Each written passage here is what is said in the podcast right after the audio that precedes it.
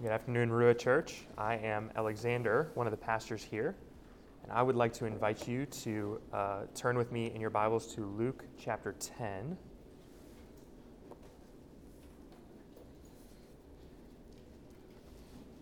And we will be uh, towards the end of Luke chapter 10, uh, beginning in verse 38.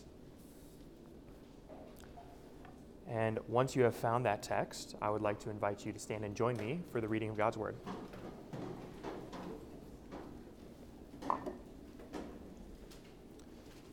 Luke chapter 10, beginning in verse 38. Now, as they went on their way, Jesus entered a village, and a woman named Martha welcomed him into her home. And she had a sister called Mary, who sat at the Lord's feet and listened to his teaching. But Martha was distracted with much serving. And she went up to him and said, Lord, do you not care that my sister has left me to serve alone? Tell her then to help me. But the Lord answered her, Martha, Martha, you are anxious and troubled about many things, but one thing is necessary. Mary has chosen the good portion, which will not be taken from her.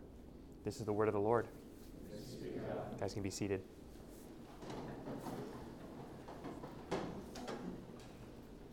Well, I'd like to uh, at least begin our time in this text by asking you to do something I might not normally ask you to do uh, which is to take yourself uh, in your mind uh, away from church today, worship on Sunday, and back a little bit, uh, maybe a survey of the last week, or maybe look forward into your coming week. And think about all the things that you have going on, um, whether it's work, responsibilities at school, obligations to meet with friends, following up with family, relatives, you name it, all the, all the things you fill your time with in a given week. And think about all those things on, on your calendar. Maybe you use a paper planner or a Google, Google Calendar, some, something. And, and if you look at all of the stuff that you have going on, all, all the things you dedicate your time to, all your priorities, and ask yourself the question, as we often do, am I, am I getting done the things that I want to get done? Am I doing the things that I want to be doing? Are those things good things that I'm running after? And you can ask yourself that. Are the, are the things you're doing the things you want to be doing, the things that'll get you to your goals in five or 10 years? Those are all good questions to ask, regular questions of, of reflection like that. But I think something that we often don't evaluate in, in the whole midst of all the things we're doing is, uh, is keeping the main thing the main thing with regards to priorities. And I think this text is, a, in some ways, a gentle rebuke towards that and that is that there are a great many things that you can be doing, which are good things, but there is only one necessary thing. There's only one thing that is necessary for you to be doing on a regular basis as you engage in your relationship with God and your growth in His Spirit. The title of uh, this text is Losing Jesus in the Shuffle. Losing Jesus in the Shuffle. And what I hope you see from this is the very good things that can often distract us from the one necessary thing in our lives. And I think that's exemplified here in Martha. So if you look with me at verse 38, I want you to turn your eye there and see the setting that we're introduced to. It's Jesus and his disciples traveling from village to village, and it says, Now as they went on their way, Jesus entered a village. It doesn't tell us which village or, or, or where, but if this is the same Martha and Mary who are Lazarus' sister, and it likely is because you know they're very famous in the biblical narratives. And Luke is probably referencing them just by name alone, which is why he doesn't bother to reference the city. Uh, we know we know where they dwell, so we know where Jesus is traveling. We know uh, where they're at. Uh, they're traveling to the village where Martha and Mary live, and that would be Bethany. They live in Bethany. That's from John chapter 11, if you want to cross-reference that. And Martha welcomes Jesus into her home. Uh, Martha welcoming Jesus into her house is, is an interesting detail, and it kind of is going to set the scene a little bit between the relationship dynamics between Martha and Mary. Because Martha is, is hosting this event, she is being the, she's the welcoming party. She's likely the eldest sister of the family. She's mentioned first by name, uh, even when they're mentioned with Lazarus, it's Martha and Mary.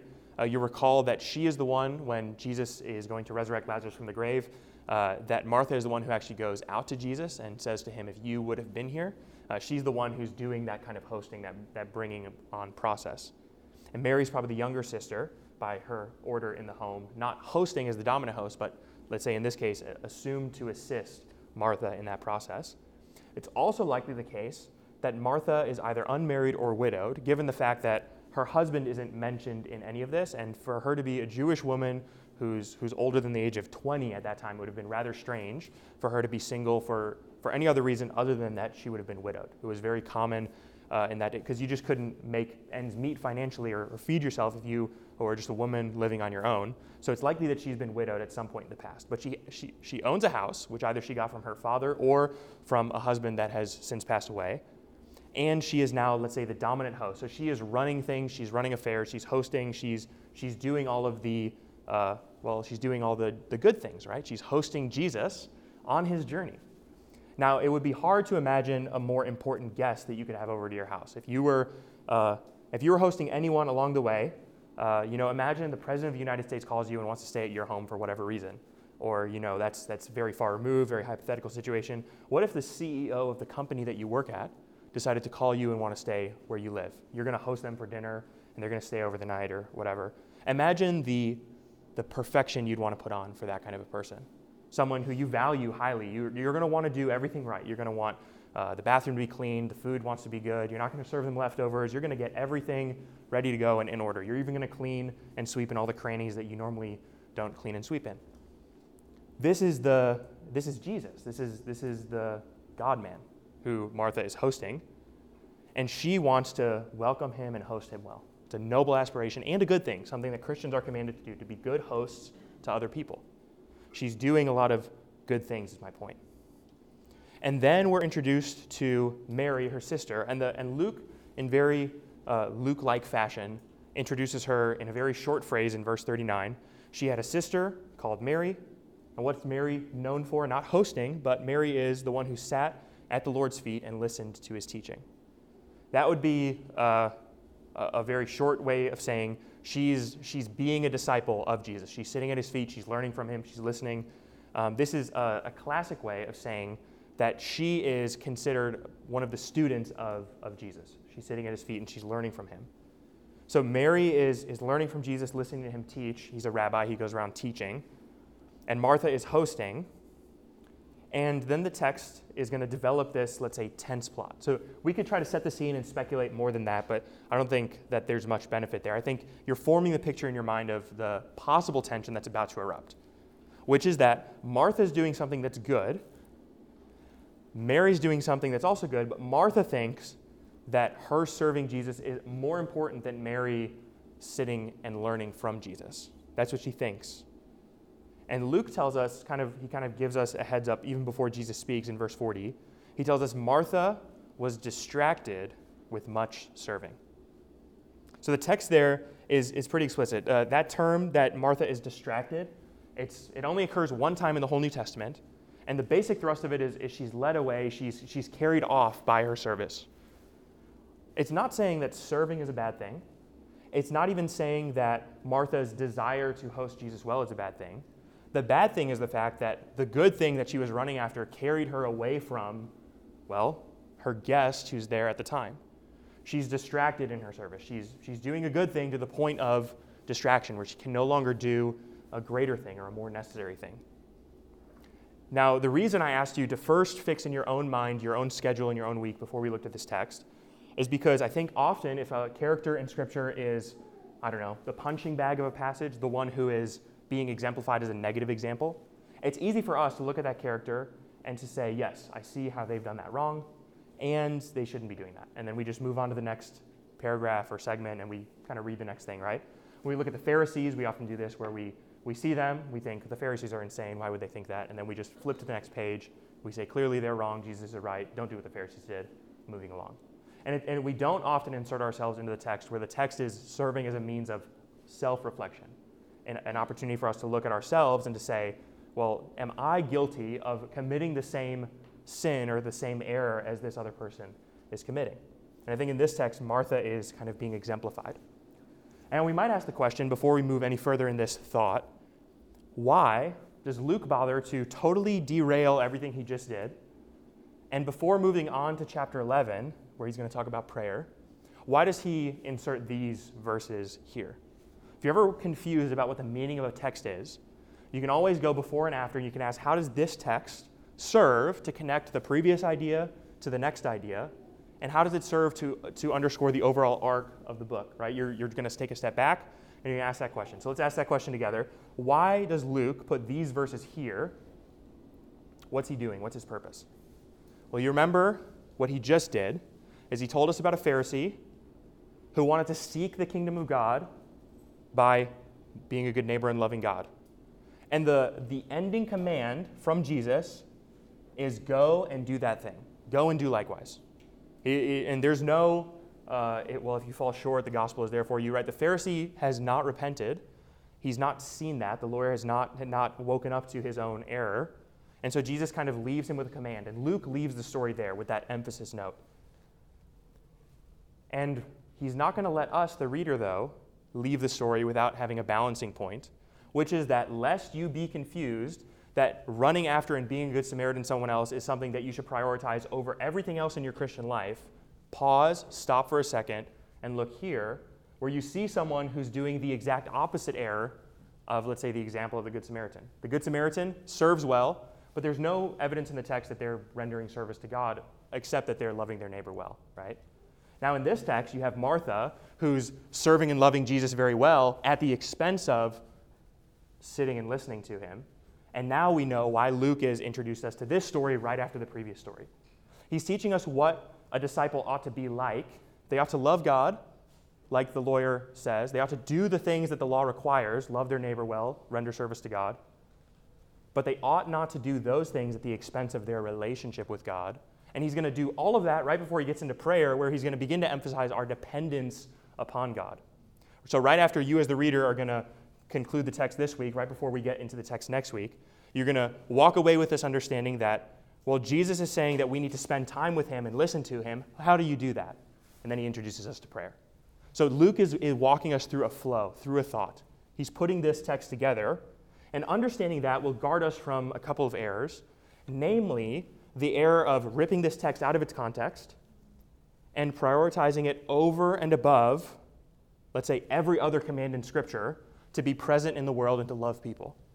Some, not really in our uh, run of the mill area, but some from generations past Christians have taken this text as a justification or a proof to remove themselves from the world and dedicate their entire Christian life to quiet contemplation to remove themselves to the deserts or to the caves or to the castles or to their own home and do nothing but pray and read their Bibles.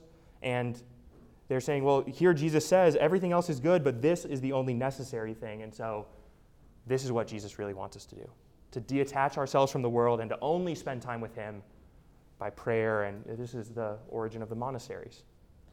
But that would be to take this text out of its context from the previous section, which just said, hey, love other people well. This is your duty as a disciple. So we want to keep the text in its balance, in its thrust, but we don't want to do that to such an extent where we make the opposite mistake, where we drown the voice of this text out because of the previous text, which is what our culture does. We say, well, it doesn't really matter so much what you believe about God, just so long as you treat other people better. That would be the mistake of saying, well, you got to love your neighbor, but it doesn't really matter whether you listen to God or Jesus or Buddha or Muhammad or whoever. It just matters that you treat other people better. That would be the opposite mistake. So this text exists in its balance. We want to hear the voice of the text without overemphasizing it. That's why I'm taking this time to build this.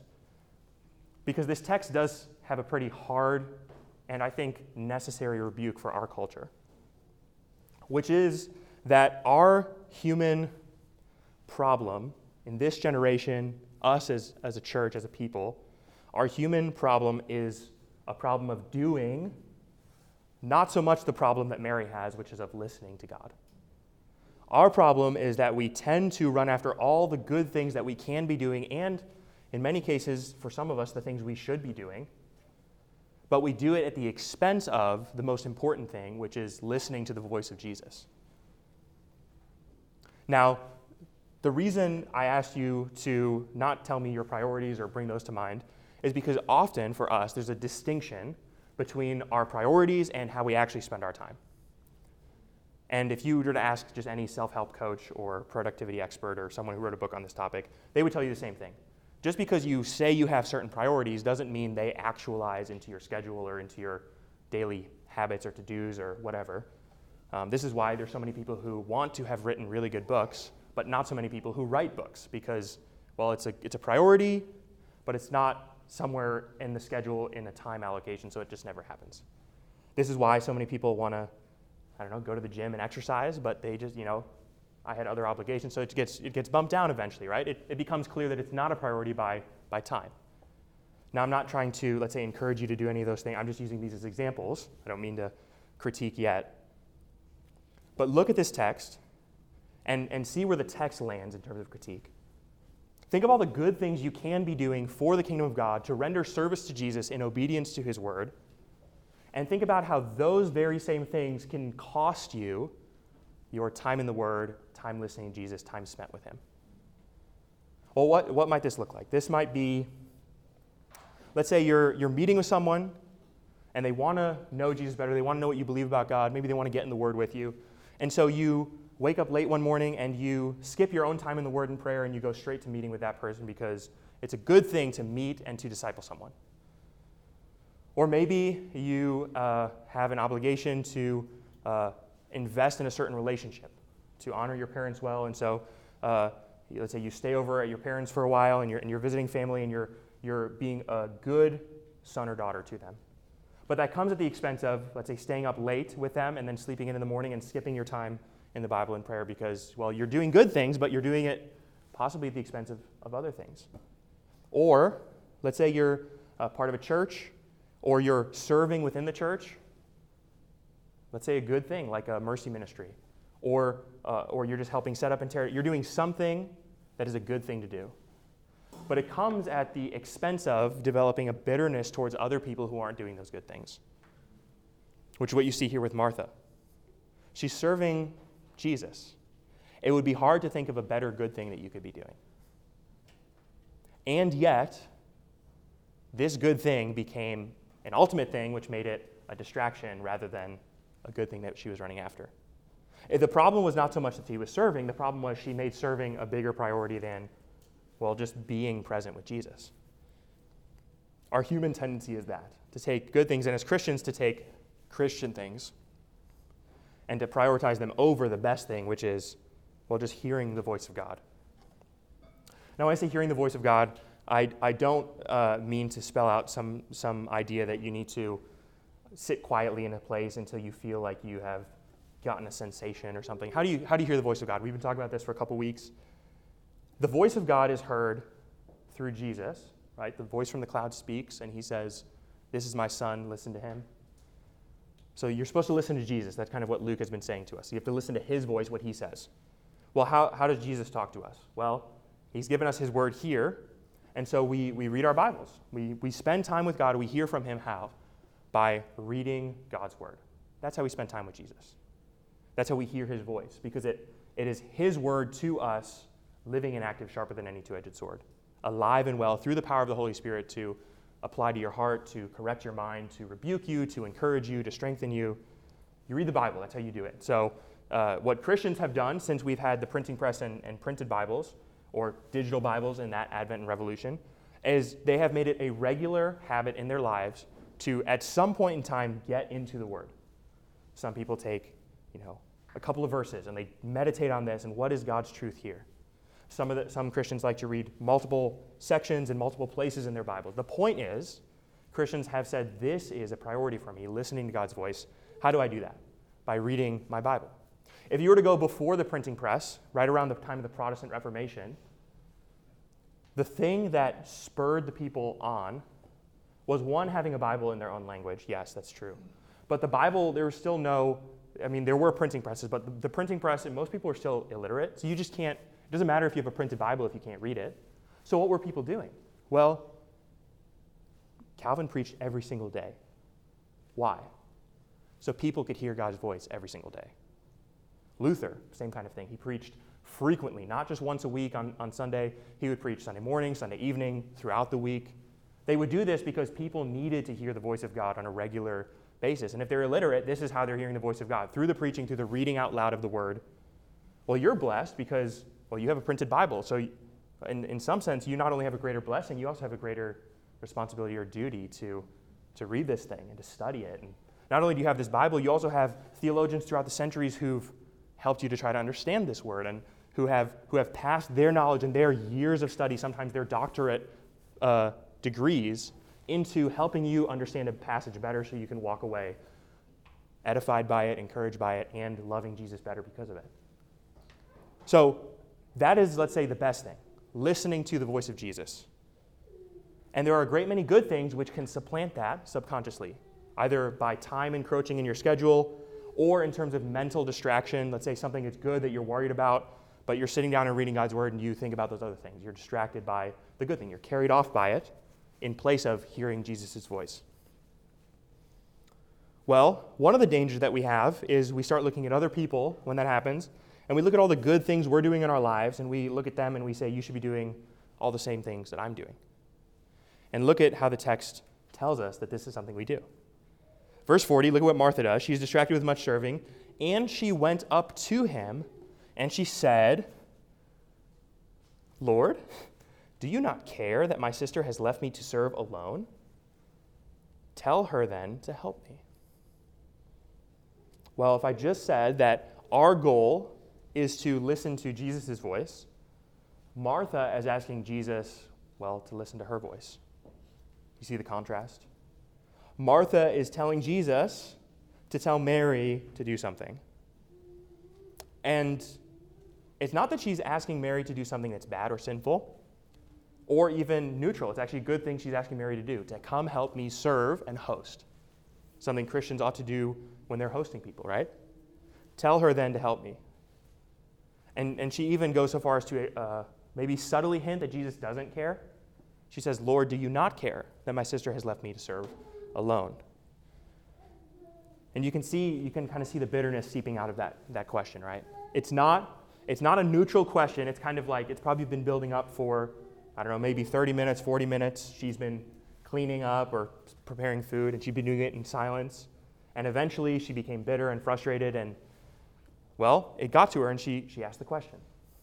And the question at that point is not a neutral question. Perhaps you've had a conversation with someone where something's built up for some time and they ask you a question that, see, that is, let's say, neutral in all its grammar and syntax, but not so neutral in terms of its disposition and tone. Uh, a question that is, let's say, levied with, um, I don't know, a certain kind of frustration, bitterness, anger. If you were, uh, if you ever have read any kind of uh, marriage counseling book, this is like the number one thing that they say don't do is hey, don't let things build up like that because as soon as the tone changes, this is when you're at a big risk for a big argument. I think every every book that people have written and recommend talk about this thing. Tim Keller, Meaning of Marriage. I mean, they all they, they all talk about this kind of thing. If you want good relationships with other people, you don't let things build up. Why? Because it becomes bitter. And and Martha has let this build up to the point where she's now, in some sense, bitter with Jesus, and it kind of seeps out in her attitude. But notice Jesus' response to her. But the Lord answered her, Martha, Martha, you are anxious and troubled about many things. So I'm just going to pause there before we get into what he says is necessary. Notice how he responds to her frustration. If this is not an encouragement to talk to Jesus on a regular basis, I don't know how much more uh, receptive he can be. Because she engages him let's say with a certain kind of frustration, angst, bitterness in her voice. And his response to her is not, I am the Lord, and you don't talk to me like that. He actually just meets her where she's at. He doesn't say she's wrong. He, he meets her, he actually, uh, the text is trying to tell you this is a very empathetic response. She says, Martha, Martha. If you remember way back, uh, where Luke is telling us about the people who try to claim they know Jesus when they're getting uh, in through Judgment Day, what do they say to Jesus? Lord, Lord, did we not? Right? The double repetition of a phrase of an address is a way of expressing affection or empathy. Now, in, in Hebrew, this is a, a phrase that's not bound by romance or friendship. It kind of is used across the language in various relationships. So you see, for example, uh, I, I, like to, you know, when you, when you bump into something like this in the text, you like to see, well, where else does this happen? How, how else can I understand this? Uh, David, when Absalom has betrayed him, he mourns over the loss of his relationship with Absalom by saying, Absalom, Absalom. He's mourning over the intimate relationship he has with his son that's been broken. We see Jesus do this. Oh, Jerusalem, Jerusalem. He's mourning over the city that has rejected him. And it's not a neutral warning, it's a, it's a lament. It's a, it's a mourning because there's a relationship there that was broken.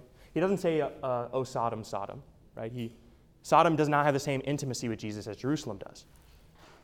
Here he addresses Martha, Martha, Martha. He's, he's implying a certain kind of intimacy, a certain kind of care. And that care and intimacy is the thing that roots his response. You are anxious and troubled about many things. He goes straight to her problem. He perceives straight through all the things she's doing and straight to, let's say, the thing that has motivated her to be this way, which is her anxiousness and her trouble that many things are weighing on her. Now, it's not clear, the text is not telling us what is troubling her or what is driving her anxiousness. But it's hard to think of a better descriptor of modern Western society than anxiousness and troubledness. And it's hard to think of a better example in Scripture of something that we as a culture are guilty of than busyness. Is it not true that busyness is generally fueled by people who have something to prove, something to work through, something to accomplish, a certain amount of anxiousness to them to get things done? And Martha is, in, in some ways, just a, a single person example of that phenomenon that I think in many ways plays out across certainly the Western church, but I think even broadly the Western culture. We, have, uh, we are generally an anxious people. If you don't know that, yeah, I don't think you've uh, seen the hurt of people who really struggle with anxiety. We are an anxious culture about many things. But also, never have we as a culture been more productive than this time in, in many senses, it's a way of uh, masking and dealing with things that we otherwise don't want to deal with. What, what could she have done instead of busyness as an outlet for her anxiousness? Well, you're going to see the one necessary thing that she should have done, which is listen to Jesus. He says, verse 42, but one thing is necessary Mary has chosen the good portion, which will not be taken from her. This, this idea of the good portion, uh, Mary has chosen the good meal. She's, she's chosen the better option. If you think about ordering from a restaurant menu, and you know there's there's restaurant menus are not even. Okay, there's a lot of good things, and there's some really bad things on restaurant menus. Some restaurants are better than others, but in general, you can make mistakes when you order. And what is what Jesus is saying? She's chosen the better meal. She chose the better option. She chose the better thing on the menu. She chose the good portion. There was a lot of things available to her. She chose this. That was the better choice. What did she choose? Well, the text told us earlier when it introduced Mary to us, verse 39, she was the one who sat at the Lord's feet and listened to his teaching. I don't think it's a coincidence that Luke chooses to use the, the term listened because that's the receptive aspect of what he's been telling us to do to Jesus all along, which is listen to him. Jesus is speaking, listen to him. You should listen to the Son of God, you should listen to his words. Remember the parable of the sower? Be careful how you hear, right? Take care then how you hear, take heed how you listen. Listening is very important. And Mary's listening. She's doing the things she's supposed to do as a disciple. And this, I think, is where the gentle rebuke lies. If you're the kind of person who can just uh, identify holistically with, the, with Martha, it's because Martha is a human afflicted by sin in the same way that you are. Whereas she struggles with a first century issue of busyness and and a busy schedule and all these worries and concerns. And you might think this is a 21st century problem worry and concern and busyness at this level. Martha tells us that's not true. If there was anyone who would have had a better reason not to work or to, or to do a bunch of distracting things, it would be someone who had Jesus there in their house with them, teaching, and instead of listening to him teaching, they're going to go off and do chores. But that's not all that different from you waking up in the morning and seeing a lot of good things that you could do and then just leaving your Bible closed where it is on the shelf and saying, I'll come back to that later. It's not all that different. The reason it's not different is because, well, what Martha doesn't do is listen to Jesus, and what you're not doing when you don't read your Bible is you're not listening to Jesus. Now, I'm not saying you're being disobedient to Jesus. That's not what Martha's doing here. But she's just simply not having input from Jesus. She's not listening to him hearing from him, sensitive to what he has to say. because she's serving him. And now you see why it's such a good excuse. You know, if there ever was a good excuse or a good justification for not listening to Jesus, it would be, well, I'm, I'm prepping a meal for him, right? If you don't read your Bible, you can't really, you know, use that same excuse. you just, that one's not in the cards for you. but I think what's so interesting about this is, is just if you look at, let's say, Martha's abject failure in this situation, and you look at Jesus' like sensitive, heartfelt empathy towards her, I think you, you kind of get a sense of, well, the good news that's present in all this shortcoming.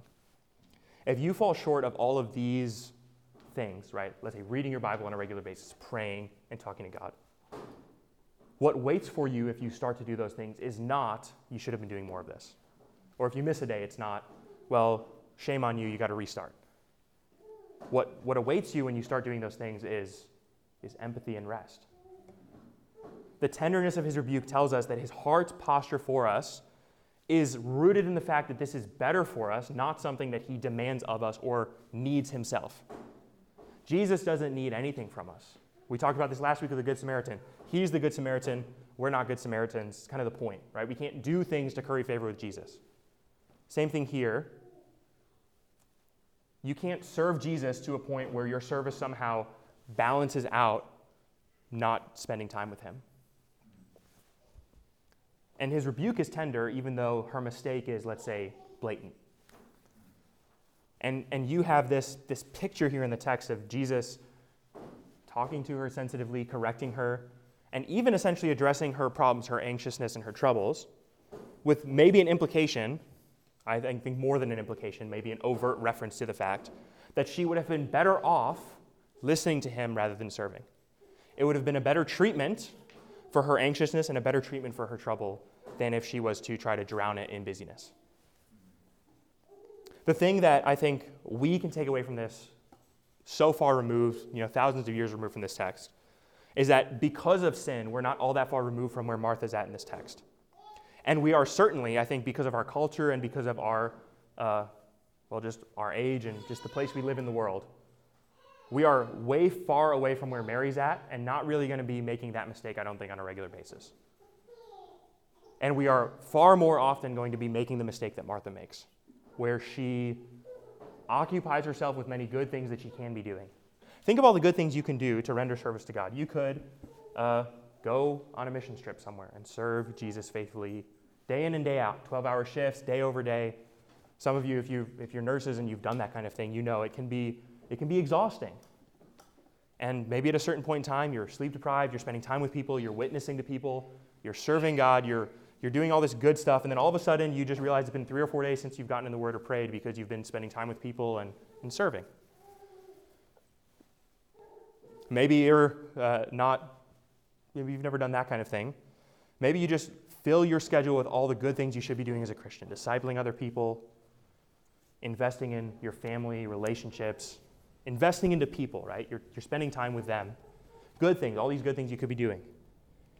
Maybe you're, you're hosting people, you're having people over to your house all the time, and you're, you're welcoming them in, and you're, well, you're doing all these good things, and, but you do it at the expense of where you actually spend time with Jesus in prayer. I don't think that's a far cry for most of you. In fact, if you're anything uh, like our culture, and because you live in it, the odds are that you, you probably are, this, this is probably hitting, hitting right at home. And my encouragement to you would not be to walk away uh, ashamed with the resolution you're going to do more spending time in the Word. Because that's not the point, because then that's the same kind of mistake we're talking about right now. The resolution, the response is not to say, I'm going to do more and I'm going to add time in the Word on top of that. The point is to prioritize time in the Word even if it is at the expense of these other things. I, I think one of the reasons this text is such a good example for us is because Martha really has an either or choice. She, could, she has to stop serving Jesus at that moment in order to sit and listen to him. Right? It's, like a, it's not like the word which is preserved in time for us where you can pick it up at 6 a.m. or at 6 p.m. He's, he's busy teaching you know, in that moment in time. There's no voice recorders or anything like that. So she has a choice. She either has to sit there and listen to him or she has to serve. She can't do both at the same time. And, and this is, I think, what, what makes his striking correction of her so, so good, is that he's, he's encouraging her to actually drop the good thing so that she can do the thing which she wasn't doing, which is the only necessary thing that she should have been doing, listening to him. So if you ever find yourself in that situation where you are neglecting time in the Word and prayer because of all these other good things you're running after, well, you just have to become okay with saying no to certain things. Certain good things that you could otherwise justify doing and running after. Because there are a lot of good things that you could justify doing and running after. But if it comes at the cost of this thing, it's not worth it. That's the point. The other thing I think which we see in this text is Jesus, being God, is immutable. Meaning, his response to Martha here will be no different than his response to you if you approach him in the same disposition. So imagine you walk away and you say, I have neglected this and I want to spend time with Jesus. How do I go about that? Well, there's, there's basically no wrong way to go about that. You look at Martha's response and you see how Jesus responds to her. And so you at least have that, let's say, as a, as a barometer, a bottom level of how you can approach Jesus. She approaches him with bitterness and telling Jesus to tell her sister to do something. So you, you could get away with doing that, and Jesus will still respond sensitively to you. He's immutable God. Not that I'm saying I encourage you to do that. All I'm saying is this is his heart posture for his people. He loves them, he wants a relationship with them, he's empathetic, he understands. Well, this is something that I think we, especially in the Reformed church, need to hear a ton because we like the idea. When I say we, I mean me, and I'm probably talking about you as well. You like the idea of a big, powerful Jesus who judges. Praise be to God, that's in Scripture. However, so too is Jesus, meek and mild, gentle and lowly, dwelling in human flesh, meeting people where they're at, loving on them, being approachable. Uh, read the Psalms of lament. Read the Psalms where they cry out to God in bitterness and distress. And tell me there's not a couple times where you think, I think the psalmist may or may not have crossed the line right there. Previous phrases were okay, definitely respectful of God. That one seems a little on the edge. And then take a step back and say, a lot of people read this. People have been praying the Psalms and singing them for years. Well, why does this line exist? Well, because the psalmist is instructing us that it's okay to approach God in that sense. Now, you'll notice about all those Psalms that I'm, I'm talking about if you come across that. The psalmist never concludes the psalm there where he's frustrated or bitter. The point is, though, he gets it out. Job gets it out. He gets it out of his system, his frustration, his bitterness. My point is, you cannot approach Jesus and get smacked on the wrist. He's not going to come punitively at you and say, well, you, I would have listened to you here, but you need to, you know, do X, Y, and Z first before you can start reading my Bible on a regular basis or praying to me. You need to learn how to pray first. The point is just go for it. Martha approaches Jesus pretty much in, let's say, the worst way possible, and he receives her with a tender response Martha, Martha. And then I think maybe the last thing we want to walk away with, especially out of this text, is the emphasis on the necessary thing. And this is the part I want you to hear without drowning out all the other good things, right? We're not going to emphasize reading God's word and saying, if you want to be a faithful disciple of Jesus, what you need to do is lock yourself in a room, break off relationship with people, throw your phone in the ocean, and only read a printed Bible for the rest of your life. Cut yourself off from the world. That's not what this text is saying. If the whole Gospel of Luke was verse 38 through verse 42 of chapter 10, you might be able to make that case. But the point is, Paul says all scripture is breathed out by God and profitable and we take the sum total of Scripture's counsel to us, not just individual passages. And so this text stands in balance with the text from last week with a unique voice, which says, This thing is so important that you can cut out good things to do it. But what it's not saying is, therefore, cut out all good things. the perfect morning Bible study, if you want to call it that, would be to spend you know, an hour reading the text, and then an hour studying, an hour praying, an hour journaling, and you know don't have a job because if you if you want to do that you can't go to work my point is perfect in this case is the enemy of good if you want to have like the perfect time saturated with jesus well you're going to have to probably cut off everything else from your life to do that and i think this is where jesus kind of meets us right where we're at because, you know, time with Jesus is the important thing. So if that in your schedule means something consistent for 10, 15 minutes a day, and nothing fancy, you're just reading and you're writing down questions you have and you're texting a friend about what you read or whatever, that is time with Jesus, is the point. Time sitting at his feet, listening to his teaching.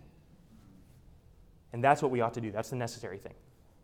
Now, if you want to, let's say, specialize that a little bit more, you can do that. But the point is, this is, let's say, the base layer of what to be doing. There's this uh, thing that would often happen when I was uh, in, in college athletics, which is you would have uh, a freshman baseball player come up, and they would say they wanted to get stronger, throw harder, get a starting spot in the spring. And they wanted to know what exact food they should be eating, how they should be tracking their macros, how much, how much they should be lifting, how often they should be lifting, what exercises they should be doing, all this stuff. And you get down to the root of that conversation, and then you start asking questions about other things, and you find out they sleep two hours a night. And it's like, well, if you just, if you just, I don't know, if you just showed up to everything else and you started sleeping more, you would be better off. That's the point, right? If you're doing, if you're just sitting with Jesus, that's better than whatever else you were doing before. And if you want to specialize on top of that, that's fine. And in fact, it's good. But the point is, do something, right? Take care of the big thing first getting consistent time with Jesus. Then specialize off of that. I think in our culture of perfection, intellectualism, we tend to, in certain Christian circles, prioritize the perfect kind of study, the perfect kind of interpretation, the perfect kind of reading over and above, let's say, just getting in there and reading or getting in there and praying. And we need to just get in there and do the things we're told to do. Why? Well, Jesus seems to imply in verse 41 that Martha would be better off with her anxiousness and trouble if she listened to him. Let's say she was troubled about all the food that needed to be made or all the food that needed to be cleaned, right? The text isn't clear when the teaching is happening in relation to a meal or whatever else. Let's say she's anxious about all those things. Time in prayer, time with Jesus, would take care of that better. Martin Luther, during the Reformation, extremely productive individual. He wrote very long letters, which are the length of books today, to people. He, he was, he, and he wrote those, you know, with, with dip pens. So it's not like he had a word processing machine or anything like that. They would have these incredible lives where they would do all these things. Luther would used to say he had so much to do in a day he couldn't help but start the morning off in prayer. And when Luther's talking about prayer, he's not talking about, you know, a quick three words and then he's going to go off to his stuff. He would spend two hours a day in the morning in prayer right off the bat. Now, my point, I want, I want to be careful. I don't want you to hear that and think, that's what I need to do or else I'm not going to bother praying. That's not the point of what I'm saying. The point of what I'm saying is the busiest people, the most productive people in Christian history, found productive prioritization to be the Word of God and time with Him first, above everything else that they got done. If you look at the life of John Calvin, it's easy to look at all the stuff that he did and not dwell so much on the fact that he was praying every day, reading God's word every single day, and we don't even hear about that part. But this was a first order priority for him. You get the same thing with, well, you name it in Christian history. They're probably, if there's someone you look up to, someone who anchored their life on prayer and the word. That's the only way you make it as a Christian in this world. If you occupy yourself with busyness and all these things you can be doing, and you neglect time in the Word, time in prayer, just listening to Jesus, well, you become the one who starts telling Jesus what to do. You start becoming a busy person who wants Jesus to bless what you're doing, but you're not so interested in hearing what Jesus has to say about X, Y, and Z. You're done growing, you're done, you know, you're just going to do the things now. And that's a very dangerous position. This, I think, I'm convinced this is how Christians burn out, apostatize, and disqualify themselves is they stop listening to Jesus, they become obsessed about what they're doing, and at some point in time they lose their passion, they're doing all the things, and now they don't really have a love for Jesus anymore. And this is just where that trends. The only combat you have against sin is loving Jesus. That's the only combat you have. How do you love Jesus? Well, you got to spend time with him. This is your combat against sin. If you want to have a productive discipleship of someone else, if you want to love someone well and get them to grow in the Word, you need to be growing in the Word you need to be yourself spending time in the Word. If you want people to benefit from you reading Scripture with them and spending time with them, you need to yourself pursue purity, not engage in sin. How do you do that? Spend time with Jesus, love Him. It will rip out your desire to sin. Is not about disciplining or doing more. This is about spending time with Jesus and loving Him, resting in that, growing from that. And then everything else in Christian life flows out of that core reality.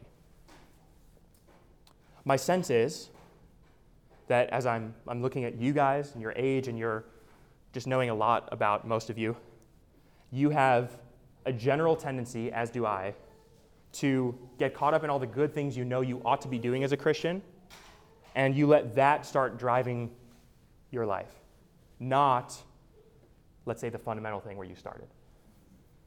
And so, this is my encouragement to you get in the Word as a regular time with Jesus to hear from His voice and to listen to Him. And if you do, if you if you learn nothing else from this, that's it. Walk away with that. Now, if you're asking the question, well, I have all these things to be doing, if I spend time in the Word, I'm going to let the ball drop on some other important thing that the ball can't drop on.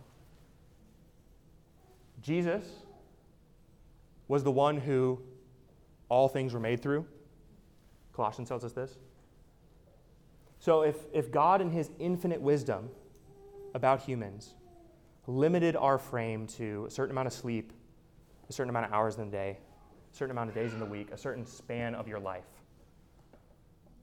Who are you to question his wisdom? If he wants you to get something done, there will be time to get that thing done. But not at the expense of the thing he also commands you to do, which is spend time in his word. So if you're an intellectual like I am, that might be the argument that convinces you. If you just want rest and you want to be done with the busyness, you need to rest in Jesus' word. That's the first thing I said. Now, the last thing I'll say on this if you think I'm indifferent, I don't even know if I really want to listen to Jesus, I've read the Bible before, it kind of falls on deaf ears, I'm not so convinced of that. I don't even think this is, let's say, the voice of God. I'm not convinced of that. First off, being aware of the fact that you're apprehensive about the text of Scripture is a great place to start in questioning Scripture. And when you start there, my encouragement to, be, to you would to be curious and ask a lot of questions. And when you read Scripture and you find things that you disagree with or you're not so sure about, you study those things thoroughly and faithfully to the end. Because Scripture is the Word of God, it has been preserved for all time, it is absolute truth. and as the Westminster Confession would say, Scripture attests to itself of its own truthfulness.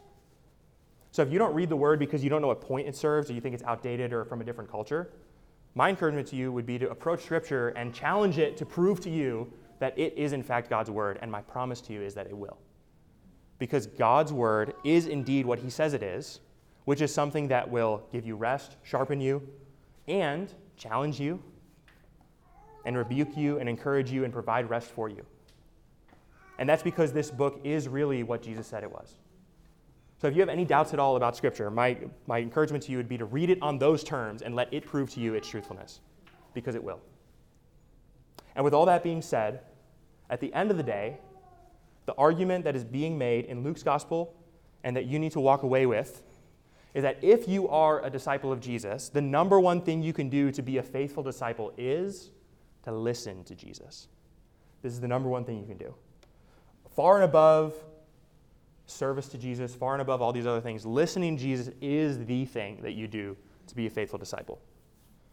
We'll get next week into how do you do that? How do you pray? You know, all these things. But the, this is the main thing to establish as a bedrock of your discipleship listening to Jesus. Lest you be like Martha and get carried away by all the many good things you could do. My encouragement would be to learn from Mary, who sits at the Lord's feet, listens to his teaching, and forsakes her other responsibilities for that time. She is a, a pinnacle of, of virtue in this text. And the reason I can say that is because there's other texts that tell us that this is the thing to do. If you're going to listen to anything, listen to the voice of Jesus, and here's what he says in the text Mary has chosen the good portion, and it will not be taken away from her everything else you do in this life, good things for Jesus, well, they're being invested into a world that is passing away. In fact, all things in this world are passing away. But there are some things which will not be able to be taken from you, such as the voice of Jesus, which strengthens you, which encourages you, which sanctifies you, which grows you. This is something that no one can take away from you. No health crisis, no uh, turn of providence, nothing can take that away from you. It will not be able to be taken away from you. You can take that from this life into the life to come. So even if you're just a wise investor, you would learn from this text this is the thing to prioritize. Let's pray. Father, I thank you for your word, for its encouragement, for its earthiness. Lord, it expresses to us our problems. In it, we see our failures. In these people who struggle with sin as we do, we see ourselves struggling with sin, and your word, which teaches us how to engage and grow. Lord, we thank you that your word provides to us rest, comfort, strength, encouragement, and most of all, that your word provides clarity in our chaotic lives. I pray that we would not lose you in the busyness of our life, that all of the good things that we do would be done in submission to being disciples first, learners of your truth and that at the very least, in all these things, we would find comfort and rest from your word. Lord, I pray if there's anyone here who reads your word, that you would meet them there to provide comfort for them.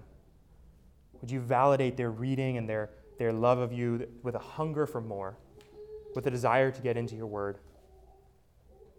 Because your word is true, because you were true. And Lord, we lift up your name, for it is the name above every name. As we continue now in worship, I pray that you would provide to us your spirit so that we might be able to sing your praises. pray this in your name. Amen.